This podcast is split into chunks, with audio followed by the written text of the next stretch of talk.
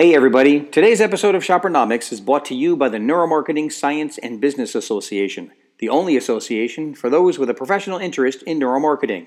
Visit www.nmsba.com for events and membership details. And Decision Breakers, experts in behavior based shopper strategy, insights, and activation. Email pmcgee at decisionbreakers.com to see how they can help you win your war in store.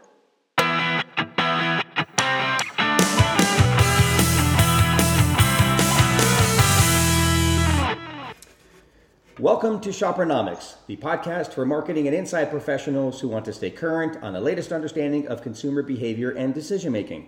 My name is Phil McGee, and I'm speaking today with Constant Berkhout, a retail marketing and shopper insights expert with over 20 years experience at companies such as Ahold, Kraft Foods, Procter & Gamble, and PepsiCo. Today he runs his own agency, Ringbird Avies, and, and when, when Constant says hi, he can, he can provide the correct pronunciation of that. Um, and it's, it's based out of the Netherlands, where he lives with his wife and two children. And he just released his second book titled Assortment and Merchandising Strategy Building a Retail Plan to Drive Shopper Experience, which is what we're going to talk about in today's episode. We've got a lot to cover, but before we begin, Constant, welcome to Shoppernomics. Well, thank you very much. Thank you for inviting me.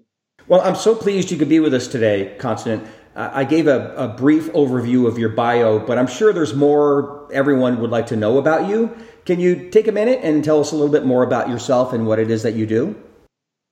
Well, I started some 20 years ago when I started off in uh, in retail. Um, um, actually, I started my career at the time that category management was born, or actually ECR, efficient consumer response, uh, was born. And I learned a lot about that because it meant that the industry, the retail industry, moved from yeah, the old fashioned buying towards yeah, integrated category management with a long term vision. So that was a very interesting uh, time. Um, and well, during my career, I moved to different companies, um, food and non food retail, um, and also into uh, food. Uh, suppliers like Kraft Foods and PepsiCo. And my last role before I started my own company uh, was when I was responsible for shopper marketing and shopper insights uh, at PepsiCo Europe, which was interesting as well because it meant both building business and trade marketing practice in Eastern European countries, but at the same time applying really new technologies like uh, what we would call right now uh, data science, but also neuromarketing in Western Europe. And, and right now I have my own company and I consult uh, both retailers and suppliers. And, and, and do everybody a favor and give the correct pronunciation of your company's name. Okay, well, no worries, but it is Rijnbrug Advies. And Rijnbrug actually means uh, the bridge over the Rhine, and Advies means consultancy. And I understand that you you do work, um, I think, primarily in the Netherlands, but you have clients as far as China and Asia. Yeah, yeah, that's yeah, that's correct. So occasionally I work uh, for retailers in uh, in um, in China, in India, um, well, Oman, India, uh, Indonesia. So um, every now and then I get invited to facilitate category management trainings or help build new concept stores in um, in Asia. Uh, so yeah, that makes it really interesting. It, it is interesting, but it also, I think, points out the fact that, and I think this is something you mentioned in your book, that the things that you wrote about and that we're going to talk about today really are um, to be considered universal truths, right? Things that will transcend geographies, cultures, uh, languages, and, and, and other you know distinctions which are you know generally important, right, as part of of, as part of context matters, but the the you know what you what you've uncovered and, and described are really things that are more about assortment, assortment presentation, and human nature, um, which are and, and, and, are more generalizable. Is that fair to say? Uh, yes, that that so. Uh, always, I'm looking for the um, the deeper truth, um, uh, when it comes to the shopper mind. And um, I think that um, yeah, we are um, set up as a human being in such a way that um, some of the uh, ways we respond uh, are just uh, similar uh, across the globe, uh, no matter the specific retail context or technology that is applied. And I'm sure we will come back to that later. But um, many of the um, merchandising assortment principles that I suggest will work both in an online and offline environment. Yes, and and not to imply that context doesn't matter. In fact, um, you spend a, a, lot of time in your book talking about the importance of context and the contextual influences that can play out as you're considering, you know, your assortment and merchandising strategy. So, um, you know, we'll get into that. But um, but I, I wanted to have you as a guest because I read your book and I enjoyed it thoroughly. You put a lot of work into it, clearly, and a lot of thought into it, um, which which helps make sense out of um, out of some you know pretty pretty difficult uh, topics. In, in, fact, I wouldn't say it was an easy read, uh, but then again, it's not an easy topic. Um, you know, I, I will say you did a very good job distilling a great amount of learning, both from academic literature and your own professional experience, into a really nice cohesive reference book uh, for those that are interested in improving the shopper experience in their stores. So there's um, so thank you for joining us, and there is a lot of co- a lot I want to cover today. So um, so we'll just dive right in, and I'll start by asking, what was your motivation for writing this book? Um, well, I think the the idea for the book um, has slowly arisen after completing assignments with a couple of retailers. So all kinds of questions came up during my assignments. And um, um, well, an observation that I made is that uh, in many instances in assignments, um, the assortment decisions were made separately from merchandising decisions. So what I mean is that uh, typically non-food retailers would start ordering assortment and making decisions on the quantity and the uh, the size and of the of the product and the uh, the packaging uh, without taking into account um, the environment where they would be placed and in fact there would be um, space enough at all. Yeah. And the more I started dig- started digging into these questions, I came uh, across more questions than answers. Um, I also, let's say, um, um, um, let's say, start digging into the question like the of, of where if if less is more is true. And I found that very difficult to believe because you know um, uh, only, for example, Amazon in the US offers more than 600 million products, and still people start their search at Amazon. So how can it be? You know, it seems to be a paradox. So all these questions came together and tried to solve them. And uh, for me, uh, the academic research is always a nice starting point. But um, so I was reading the academic research at the same time that I was uh, yeah in the middle of some really interesting uh, assignments, uh, retail assignments. So you know, obviously, you talk a lot about assortment planning and assortment presentation, um, and, and importantly, the challenge for retailers who want to offer a full range of products to their shoppers, but at the same time, they want to help their shoppers avoid the choice overload. Um, so, you know, what would you say are some of the things that retailers can do to help achieve that balance? Yeah, I, I think this is one of the most um, uh, uh, most frequently asked questions, eh? and and the uh, a similar one is like, well, uh, what should be the size of my assortment? And and of course, it's like really difficult to give an answer in a particular case, but um, um, we should understand that um, retailers offer large assortments because they know it will draw a lot of traffic to the stores. And large assortments are actually also sought for by shoppers themselves. Intrinsically, they have a really deep need for more assortment, for variety, for choice, because that gives them um, one-stop shopping, but also the sense that they are being into control, in control of the situation. Um, at the same time, nobody wants the complexity and the choice stress that comes with a have a large assortment. And I think what, what I've realized uh, in my assignments is that actually you can ju- use um, merchandising as a way of solving this paradox of um, trying to avoid the choice stress, uh, but at the same time uh, making sure that people have the feeling of a really full and complete assortment. When I was reading your book, I was reminded of a conference that I attended by the um, uh, Marketing Science Institute. It was a, a retail uh, themed conference in New York. And uh, Barbara Kahn from Wharton, and, and I know you referenced Barbara a number of times in your book, she was presenting and she was talking about the point you just made, which is the relationship between your assortment and the way the assortment is presented. And, um, and at the end, uh, you know, during the question and answer part, um, I raised my hand and my question was, Where have you been all my life? yeah.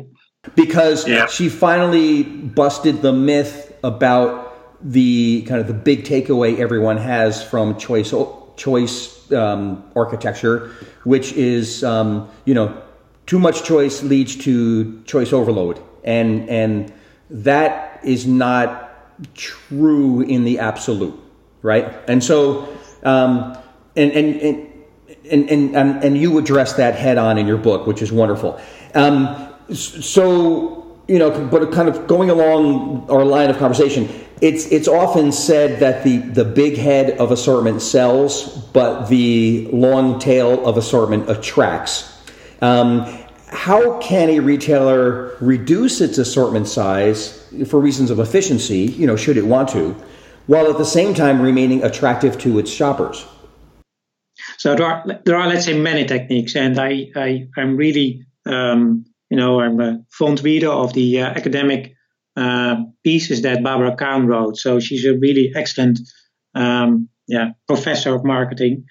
Um, so let's say, I think the, the solution is that um, the realization that there is a difference between actual assortment and the perception of the size of the assortment. And once you realize that, you can actually start playing with the perception that people have of the assortment. So, first of all, you should determine for yourself if you would like to have a lar- uh, the perception of a large assortment in your store as a concept. Because sometimes, for example, um, in a convenience um, store concept, not necessarily you want to give people at least the uh, the perception of a large assortment. It's fine if they have a um, perception of a small assortment. But for example, if people I still would like to give this perception. How you can you play with that? And there are several techniques and and uh, merchandising solutions for that in the book. Um, and basically, they help shoppers manage the level of complexity and stress, and still at the same time uh, give them the perception of a, a huge variety. Um, an example could be the application of labels. And what I mean with that is uh, you could think of a, a bookstore and uh, you have like a section of magazines. And in this section of magazines, you could use um, labels for subsegments like health and sports and lifestyle, but you could also uh, take them out. And actually, in one of in, in really interesting studies, compared all kinds of store environments like this, and they found out that if you increase the number of labels, um, people think the assortment is larger. However, um, when the researchers um, increased the number of titles of magazines, actually the assortment perception of the size of the assortment did not change. So, if you want to make sure you have a um, um, let's say a, a, a, certain size of assortment and you don't want to have um, too much stock and uh, returns of magazine, and um, but still um, give people the perception of a large assortment, you can actually start increasing the number of labels without increasing uh, the number of titles. And, and, so this could be an example, and another. Um, and I'm making comparison with another merchandising technique, which is uh, applied a lot uh, online, which is filtering. Um, this can also be applied offline, but uh, it's a very popular technique, of course, online. The difference, if you apply filtering, what you should realize is that not only uh, it will reduce choice stress and it will make the decision making easier for the shopper, but at the same time, people also think the actual assortment um, has been reduced. So this is the difference with the other technique where with labeling you can actually give the people the perception that the assortment size is still fine. But with filtering, you should always remember that if you apply it, people also think you have a smaller assortment. Really interesting. So you, you mentioned convenience stores and and the fact that they don't really need to create perceptions of wide assortment. Uh, it's not going to hurt them, but I don't think people walk into convenience stores expecting a wide assortment. Yeah. Um, but of course, grocery retailers, it, it is important, and and there are those that offer limited assortments. You know, I think of Aldi and Trader Joe's, for example, um, who have limited assortments, but you know, it's still to their advantage to create perceptions of large assortments. How successful would you say they've been at managing their shoppers' perceptions of choice? Uh, I think let's say that's one of the ingredients of their success. I think um, their success uh, also depends on is also a result uh, of their let's say overall low pricing, um, but increasingly increasingly so uh, their success also depends on their and the choices that they make um, uh, and the selection of high quality products. Um, let's say Aldi and Lidl um, uh, and are let's say are um, concepts, retail concepts that originate uh, um, from Germany. And um, an interesting study in Germany showed that they may have up to eight times fewer products, but actually, when you look at the variation in terms of attributes and attribute levels of those products, they offer four times less choice. So, um, still, it is true. Eh? Um, in a discount concepts offer less choice and therefore reduce complexity. But actually, when you look at the variety of products, these buyers of Aldi and Trader Joe's are really smart buyers. They know to select the items well. And for those that are interested to do to look into this uh, uh, more thoroughly, um, then they should look at concepts like entropy and density of the assortment. And well, probably takes um, a little bit too much time to explain the, these concepts uh, concepts in full. Uh, but what people should take away is that it is possible to measure variety in an objective way, to actually uh, distill from assortments if there is uh, enough variety in the assortment, or if one category actually um, uh, should be bigger than the other one, uh, just based on the number of attributes and attribute levels that are available in the assortment. Right. So um, you talked about using labels strategically to create perceptions of broader assortment.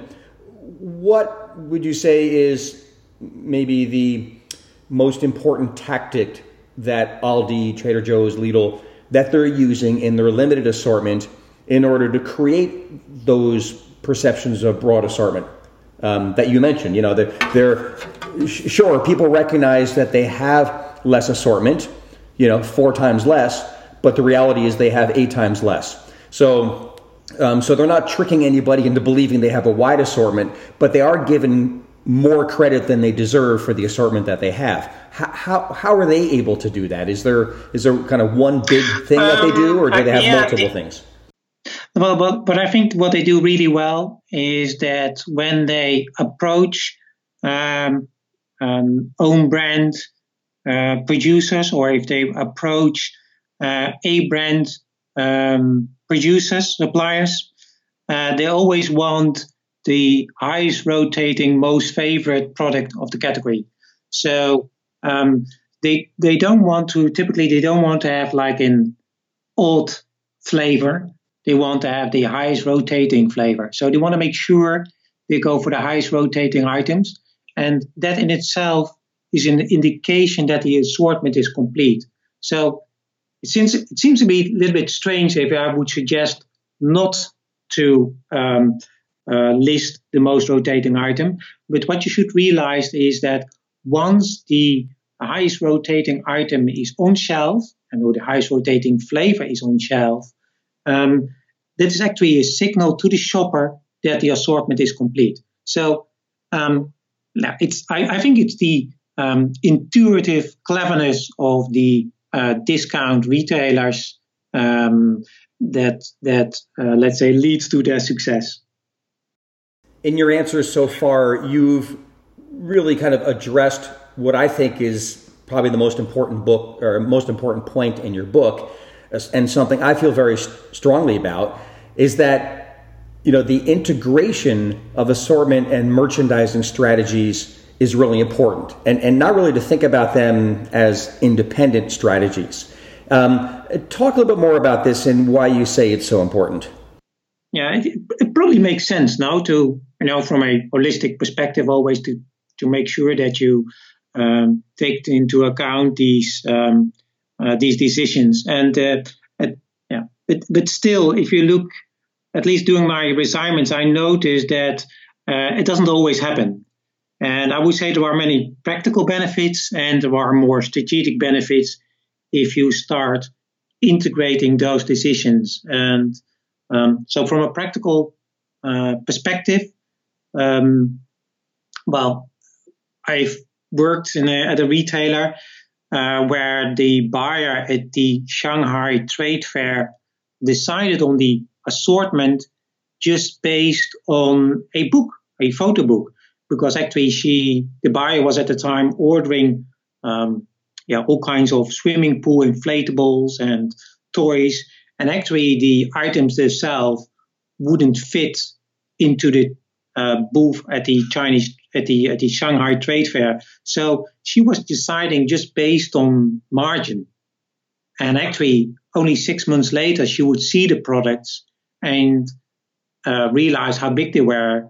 Um, um, perhaps um, find out about the color of the packaging, uh, find out if it would match the remainder of the uh, items in the category. So let's see, this is like a really pragmatic uh, practical example of why it makes sense to why this buyer should know about the size and the um, and the color and all the other um, characteristics of the product.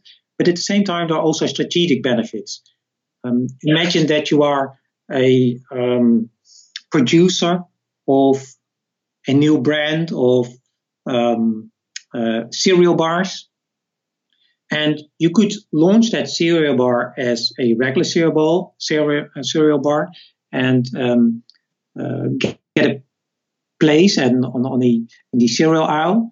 But at the same time, um, you could also position this product as a healthy breakfast product and make sure that is uh, placed alongside yogurt and uh, juice and um, um, fruit. But that also means that you uh, need to think ahead of the specific piece of merchandising that you need that probably needs to hold both ambient and refrigerated products. The benefit could be that uh, you don't need so many um, flavors of um, uh, cereal bars because at the moment you um, you provide it like a solution to the shopper, like a breakfast or healthy uh, snack solution you actually need less variety from a shopper perspective. So um, once you start integrating those decisions, you actually know then uh, ahead time that if you introduce it as a um, solution, you need less variety. Whereas if you uh, launch it alongside other cereal bars, you need to offer a full assortment and uh, the diet ones and the chocolate ones and the whatever, all kinds of uh, types, uh, because uh, that is what people will look for once it is presented alongside the other brands of cereal.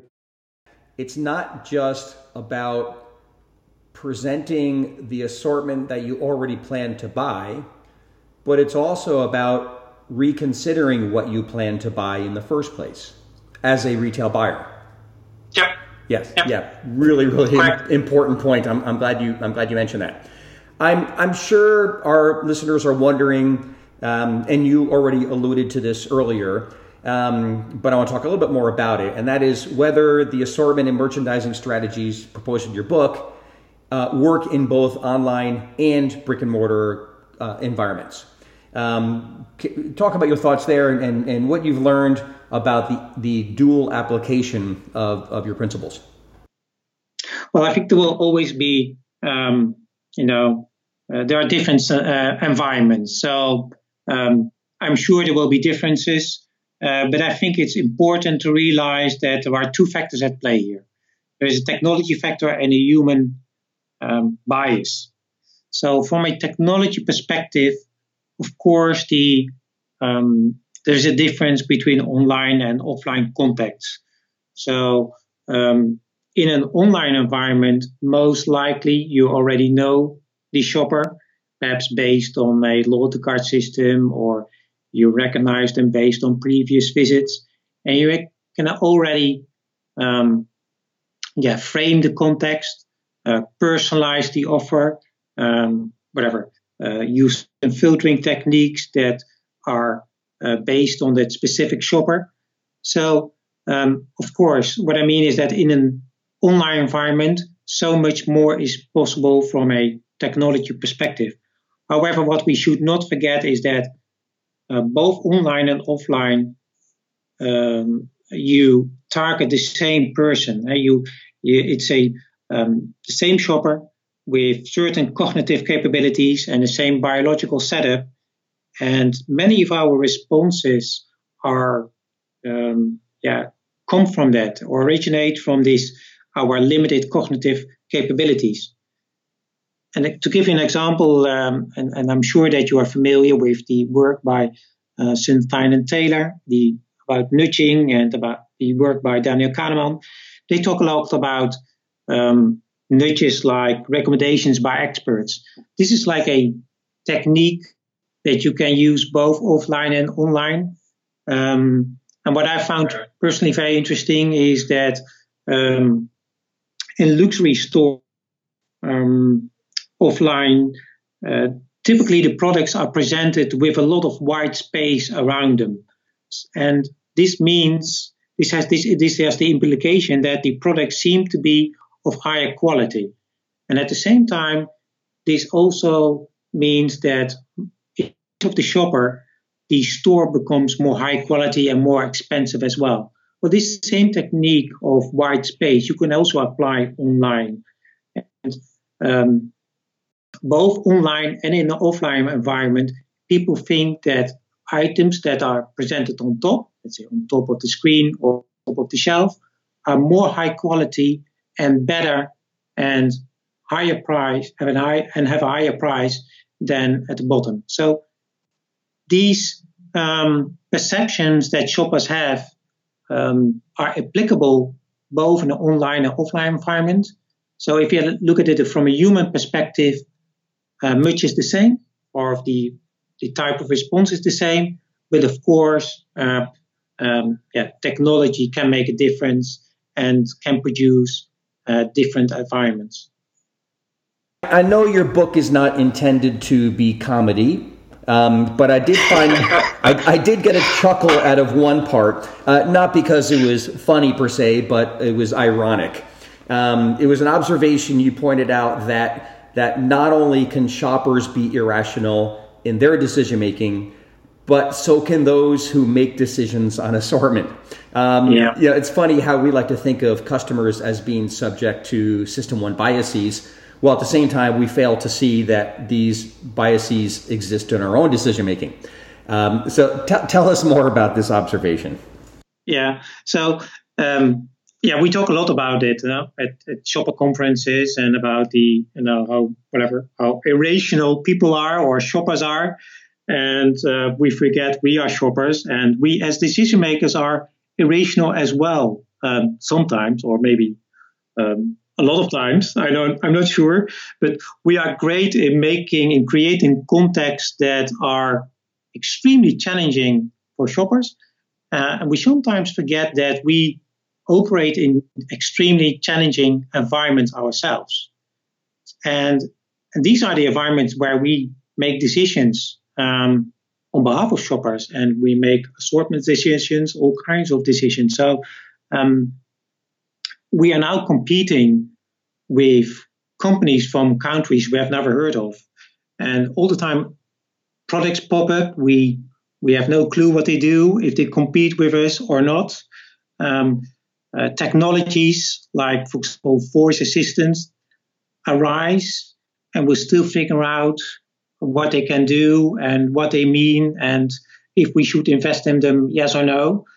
Um, so these environments are very challenging for us as decision makers. Uh, if we want to, if you if you ask me questions like, well, what is the right assortment and what is the right number of products the category should hold, um, and in those situations, what I notice is that we ourselves um, apply simple rules of thumb.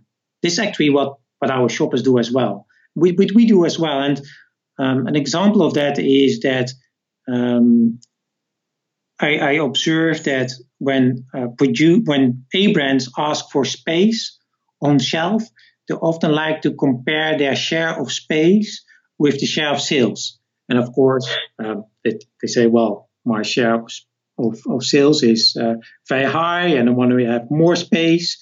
But this is like like a really basic, um, uh, uh, uh yeah, rule of thumb. And I was in an assignment at the same time I was reading an academic paper that actually claimed that even the most basic algorithm will beat this rule of thumb. So you will have like uh, 6 to 20% higher profits if you uh, start applying the most simple algorithms that are a little bit more complex than rules of thumb.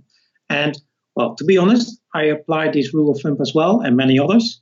And sometimes, you know, um, in, in, difficult times and uh, difficult contexts, you you need to do so.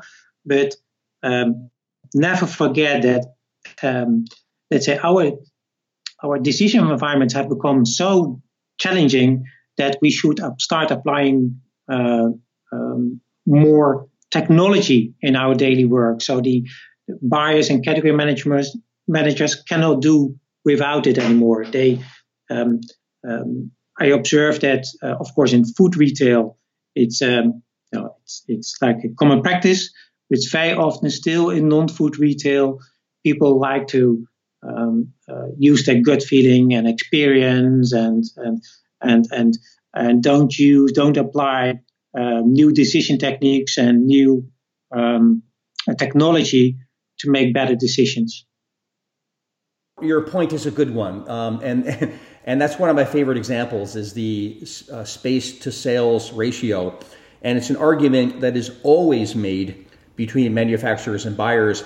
Um, I used to work for a manufacturer, a food manufacturer, where three SKUs in the uh, category segment made up, uh, I'll use a false number, but 50% uh, of sales which which would imply that those three SKUs should get 50% of the space.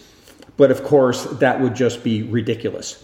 And so, yeah. it, uh, you know, and it, it doesn't deserve 50% of the space because somehow, with the space that it had, it was able to do 50%. So, so you know, what would be your, um, you know, your point of diminishing returns when you're adding more space? That would probably come very, very quickly. But um, but on, um, you know, you talked just now and also in your book about using smart data uh, combined with creative techniques to build an assortment. Uh, all of that is good. All of that is important. But um, but for those who may not have the tools or capacity to approach assortment planning in kind of that textbook fashion, um, and at the risk of oversimplifying what is inherently not simple, um, but to the point that all rules of thumb are not bad, can you suggest some rules of thumb? For composing an effective assortment, which which would be good rules of thumb. Yeah, so, not so. Let's say I agree. There are always, let's say, situations that we need to make a, a quick and dirty decision. Now about, you know, we need to, we are in store and we want to make an assessment of the level of assortment variety and if the actually the assortment actually assortment would actually fit the retail concept. So that's fine. So let's say, um, are you to make that basic assessment if the assortment is well composed? I use um, uh, five principles, which I actually, for that, I actually use an acronym, which is REDUB, REDUB, uh, which is short for rotating, extreme, depth, unique brands. And I think we talked about it uh, just before. Um, and you would be, you know, really stupid to eliminate the most rotating, most favorite products uh, uh, from the assortment. Uh, however, don't forget um, if you have the Coca Cola um, on shelf, if you have the highest rotating item on shelf, it is a signal to the shopper that the assortment is complete. Also, um, think about out of stock situations. So, if it's not on shelf, immediately there is a signal to the shopper that the assortment is not complete and much is missing, failing. Um, the E is for an extreme choice. And this is something you can actually observe in um, um, do-it-yourself stores that sell paint. Yeah, I believe um, do-it-yourself stores can sell over uh, 3.5 million colors, um, and many of them are never purchased. Um, so I believe uh, some 80, 85% of the colors they of the sales comes from white colors. But still, it's interesting for the do-it-yourself stores to offer extreme uh, colors like, well, really strange pink colors that you would never use for uh, painting your walls. But those extreme colors could actually help um, um, be like a signpost in the assortment. And also, the extreme choices help facilitate the selection process. So, having like these low rotating extreme flavor or um, item uh, in the assortment could actually really help people uh, make better decisions. Uh, the D is for depth of assortment, and I think many people uh, are familiar with the uh, shopper decision tree concept, uh, where you try to offer a full assortment based on, you know, let's say, category dependent attributes if you're a buyer, certainly when you're a buyer, you want to look for unique products. Um, um, so make sure there is always an item uh, that only you can offer uh, in the assortment. And and also what I learned is that um, uh, the B is for brands. Um, it's really important to offer a variety, a selection of brands, and it's important for several reasons. Um, shoppers like to look for good, better, best in the assortment. So that's one. And I also noticed that um, um, that, happens a lot in um, uh, organic stores with that operate with less well-known brands. If you don't have the famous brands in the assortment, people need more time. And of course, if you become like a regular um, customer of this organic store, uh, this will be fine. You know, over time you familiarize yourself with the assortment and everything will be okay. But at first, if you are, let's say, a uh, new shopper, new customer to those stores, you look for certain signals for well-known brands. So having those brands in uh, really helps as a, again, like a, an, a point of reference where from a basis from where you can start making a selection from the assortment. So five basic principles uh, that you can use. And if you use them well, it actually means that you offer a, um, a, a well composed variety uh, to the shopper. Not necessarily a, a, a, large assortment, but you offer do offer variety uh, in a manageable way for the shopper. Uh, I especially like the extreme um, extreme item um, contribution, you know, really providing the decoy effect. Uh, people yep. are, you know, have extremeness aversion. They don't necessarily want the the most expensive option, nor do they want the least expensive option. And so, by by really giving them the tool that they're looking for with with your choice of what is most extreme can guide their um, consideration and decisions toward certain areas of the assortment. So that that one's uh, an, especial special favorite of mine. Um, you know, in constant in retail, so much is important. Um, hence the saying, "Retail is detail." You know, and there's only so much time in a day. Retailers can't do everything um, that they know they want uh, or need to do. So they have to prioritize and focus on what they feel really matters most. Um, you know, and from a marketing mix standpoint, how would you say assortment is compared to you know some of the other retail marketing instruments like pricing and advertising and the like? You know, should, can you can you propose an argument that you know assortment should be among the top priority considerations and not fall to the bottom of the list? Yeah. So let's say. Um, that was one of the questions I had uh, when I started uh, with the with the book. How important is assortment, and can you actually make an, uh, a difference with assortment? And uh, again, um, Amazon offers more than 600 million products. How can you actually compete with Amazon because they always have more, and there can only can only be one player that has, let's say, most assortment. How so? How can you do better, and how does that work? Um, let's say, let me start by saying that having a quick and convenient access to uh, to the store still remains the most important driver of store traffic. So uh, you, you, probably know this uh, this famous joke. What are the three most important reasons to visit a store um, that drives traffic? That drive traffic, uh, location, location, location, and and that's still true. So location is number one. Um, so both, let's say, that's also why, let's say, the online stores and convenience stores in uh, city centers do so well uh, right now. But what I learned from the studies is that after location or after convenient access, um, assortment is the most important driver of store traffic and not price, because I had expected price. Um, let's say in the studies, I see that there, are, there will always be specific groups of people that are extremely price sensitive and will um, and and and they will whatever um, um, um, think that uh, let's say the quality of assortment is less important than price but these are really smaller groups and so but really the how you build your assortment how many layers the quality the type of brands the fact that you, if you have let's say unique own label um, those um, characteristics are more important than price.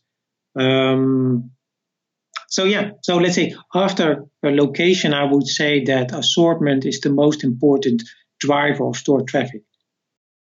I'm glad that you've actually not just given some thought to that, but have some research to, to support your point of view.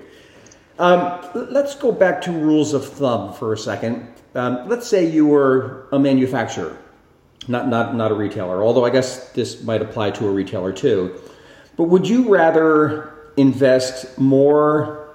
Would you rather invest in more space for your product or better quality space for that product? Where do you get the best return for your investment? Is there kind of a, a, a rule of thumb, all purpose answer to that question?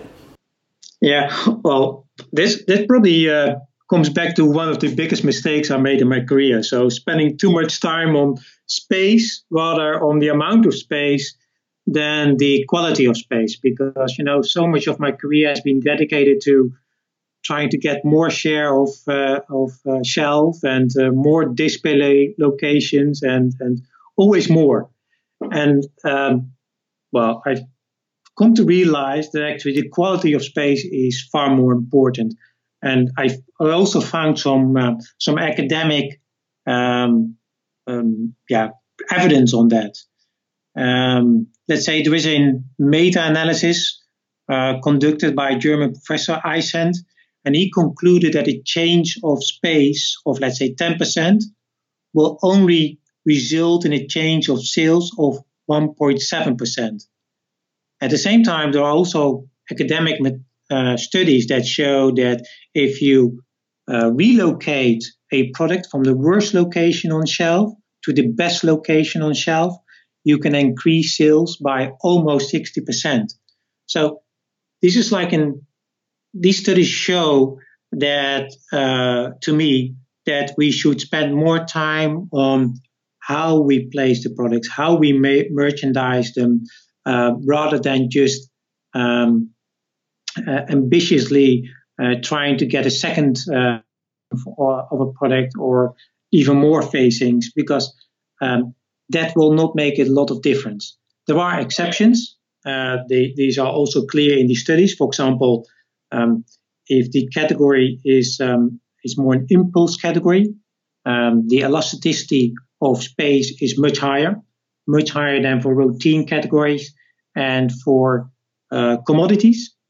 Uh, but overall, both from a on a product level and on the category level, the elasticity of space is very small. Yeah, yeah. For me, there was a big learning in the uh, uh when when reading all the papers um, uh, because I, I, realized that I, I, had I was doing wrong. I was I, making uh, was not investing my time well in my career. Well, again, it goes back to the um, you know the quote unquote irrational decision making by those of us in in the practice of, of planning uh, assortment and the presentation of, and um, and it was it's it's been a a, a rule of thumb that has cost the industry an incredible amount of you know not just effort but money in trying yeah. to get more and more and more space. Um, yeah. You know, there is a positive space elasticity for the most part. So it's not to say that more space isn't bad, but better space, you get a, a, a much stronger return on your investment and, and better to turn your attention there than just trying to get more of. So I'm glad you addressed yeah. that. That's that's such a great point. Yeah, and in my, if I may, let's say in the study, I also compare, let's say, space elasticity with the elasticities of other marketing instruments. So, um, so um, let's say the investment in space is almost at the is even worse than the investment in uh, advertising. So we all know about these. Well, again, this this this joke about uh, um, we invest uh, 50% of, uh, of my advertising money wrongly. We don't know which 50%. Um, let's say this is um, that was a big uh, revelation to me as well. Well, unfortunately, you and I will be long into retirement um, before a marketer ever transfers money from advertising into um, better quality space. Yeah, yeah. unfortunately, but you're right. The evidence is is there, yeah. and it's and it's clear and compelling. Um, you know, there there are so many specific um, elements within your book I'd love to talk about, but for the sake of time, um, I'm, I'm going to just step back and, and ask some more macro level questions. So, for example, you know, early you talked about the application of the, of your principles to both food and non-food retail environments.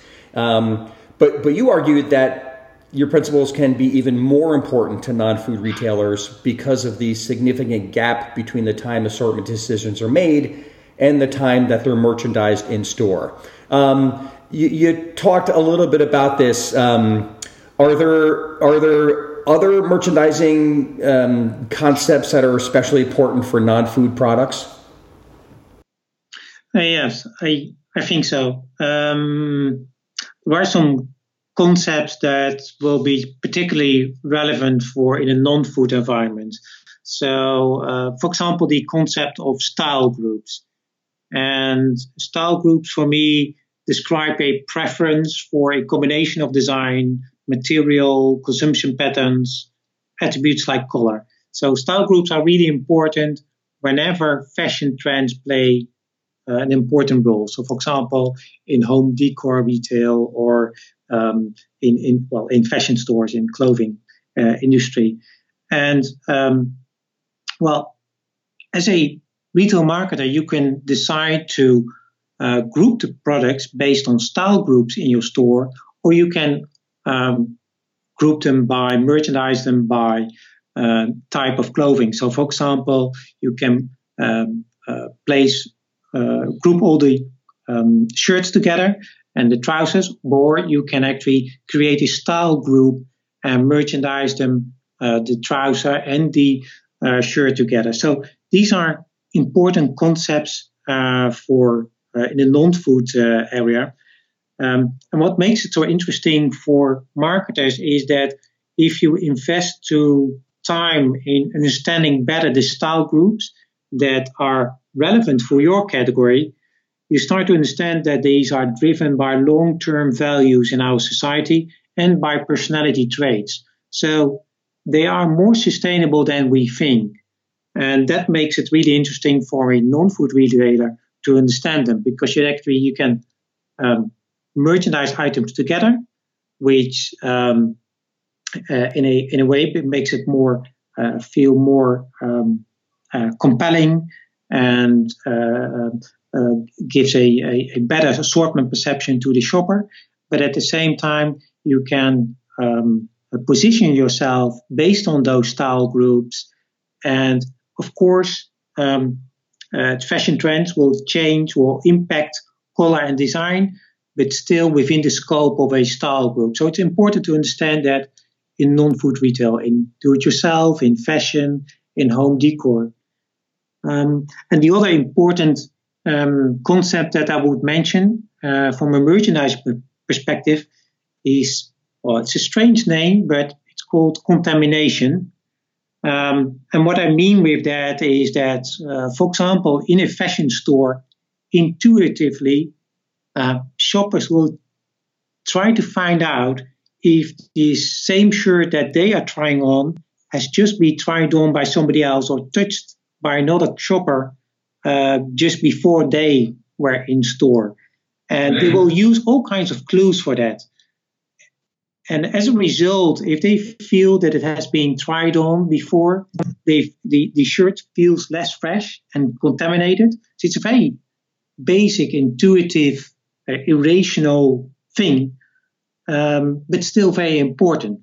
Um, and retailers can actually start to address these, these fears of contamination by encouraging staff to um, to collect returns at the dressing rooms as efficient as possible, and perhaps even return them into the selling space as if they were fresh fresh deliveries um, um, that just came off the truck.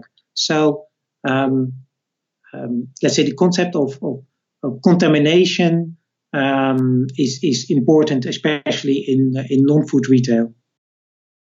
So, Kasim, uh, let me ask you this. I, I, I know you have a point of view on this because you talked about it in your book, but the importance of, or rather, the preference of merchandising things by attribute versus merchandising them by benefit. Um, which would you say is the better choice, and uh, and does it differ whether it's a food or a non-food retail environment? Well, let me start by saying that there is no difference between a food and non-food environment. And um, um, when it comes to a better choice, it depends on your objectives. So let me explain what will be the implications of merchandising um, by attribute versus merchandising by benefit. But to give you a simple example, which I, um, well, it's actually also based on an academic uh, um, study uh, where they researched um, the merchandising of garden plants. And the garden plants were either grouped by attribute, like begonias, carnations, petunias, or the same plants, the same number of plants, and the same composition were merchandised by benefit. And I like the benefits they, they used because they used benefits like um, uh, certain, producing certain fragrance or uh, the benefit of attracting uh, butterflies, um, well, etc. So again, remember these are the same plants, uh, the same number, but just merchandised in a different way. But they do have a really different effect on people. And if uh, the same plans are merchandised by benefit, people are far more satisfied with their choice and with the assortment, but they also need less assortment. They actually start comparing less. Whereas if you merchandise by, attrib- by attribute, immediately people start uh, comparing the assortment uh, items. And um, you might actually trigger um, that people search for price differences. And the impact might even be stronger for shoppers that are more price sensitive. So mm-hmm. um, uh, the choice of, um, let's say, merchandising by benefit or attribute is is is very important uh, choice that retailers need to make. When, when you realize it, is that, um, and I think we talked about that at the beginning of the uh, of the podcast, is that convenience stores uh, could actually merchandise by benefit um, they could use all kinds of solutions like meal deal or lunch deal or whatever, all kinds of solutions to the shopper. And at the same time, because it is merchandise by benefit, automatically people don't look for the difference uh, among the items and they are uh, more satisfied in an intuitive way um, mm-hmm. with their solution. Whereas if you are in a gro- regular grocery store and these whatever these cereal bars or garden plants or whatever are merchandised by attribute by the case of uh, cereal bars by you know the chocolate and the uh, the diet flavors and whatever people automatically look for a difference among the items so um, and they also need more items to do so you could talk about this for probably two hours, right? Because you spent a lot of time on your book on, on this particular area um, and, and, and did a very nice job. Um, but th- that's thank a, you. you. You've you've you've addressed it at a high level very very well. So thank you for that. So um, so given everything we talked about, um, if you're a retailer, how might you begin putting this learning into practice right away? Like like what can they start doing? that might have an immediate impact on their assortments and their merchandising effectiveness while at the same time improving the experience for their shoppers? Is there like, you know, a step number one? Well, this is probably your most difficult question because, you know, the, uh, the, the starting point will be different for all of us. So that's, it's like uh, uh, difficult. Um, my advice to practitioners would be to start thinking about the level of assortment variety that their shopper, that their customer seeks.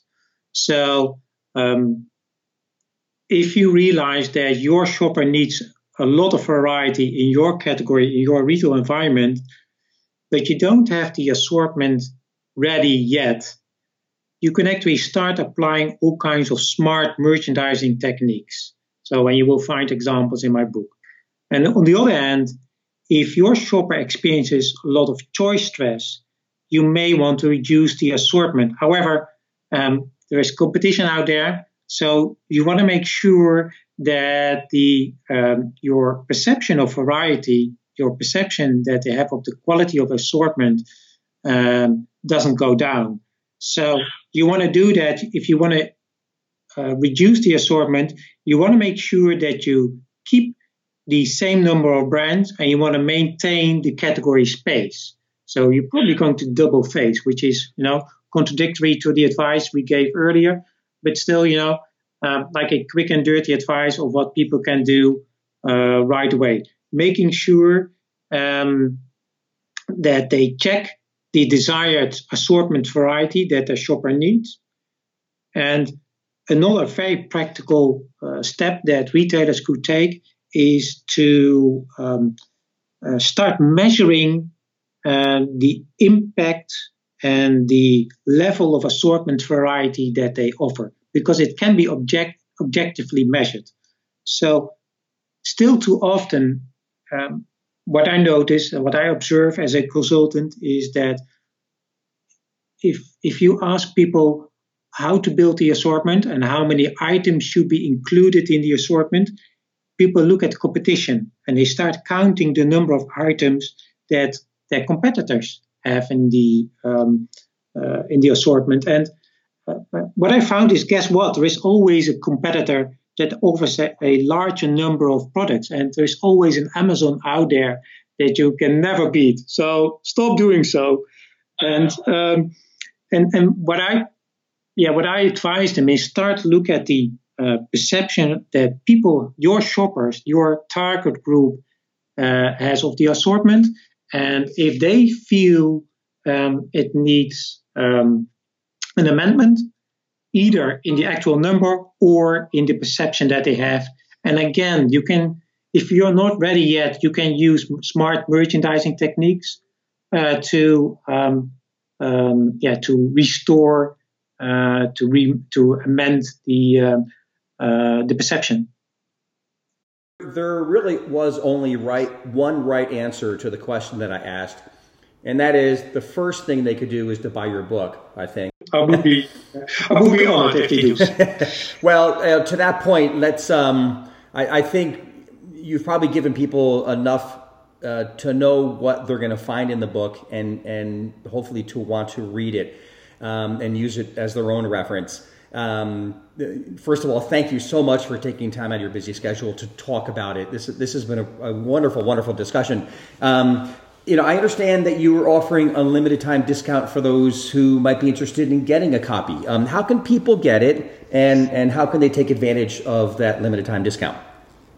Okay, well, I think um, uh, they can. I think they can reach out to me, but they can also reach out to you. So people can um, um send me an email on uh, constant.berkhout at gmail.com, or they can also um, fill out the contact page at my website, which is www.constant-opportunities.com. Uh, and I believe they uh, also find that you are also fine if they reach out to you. Absolutely.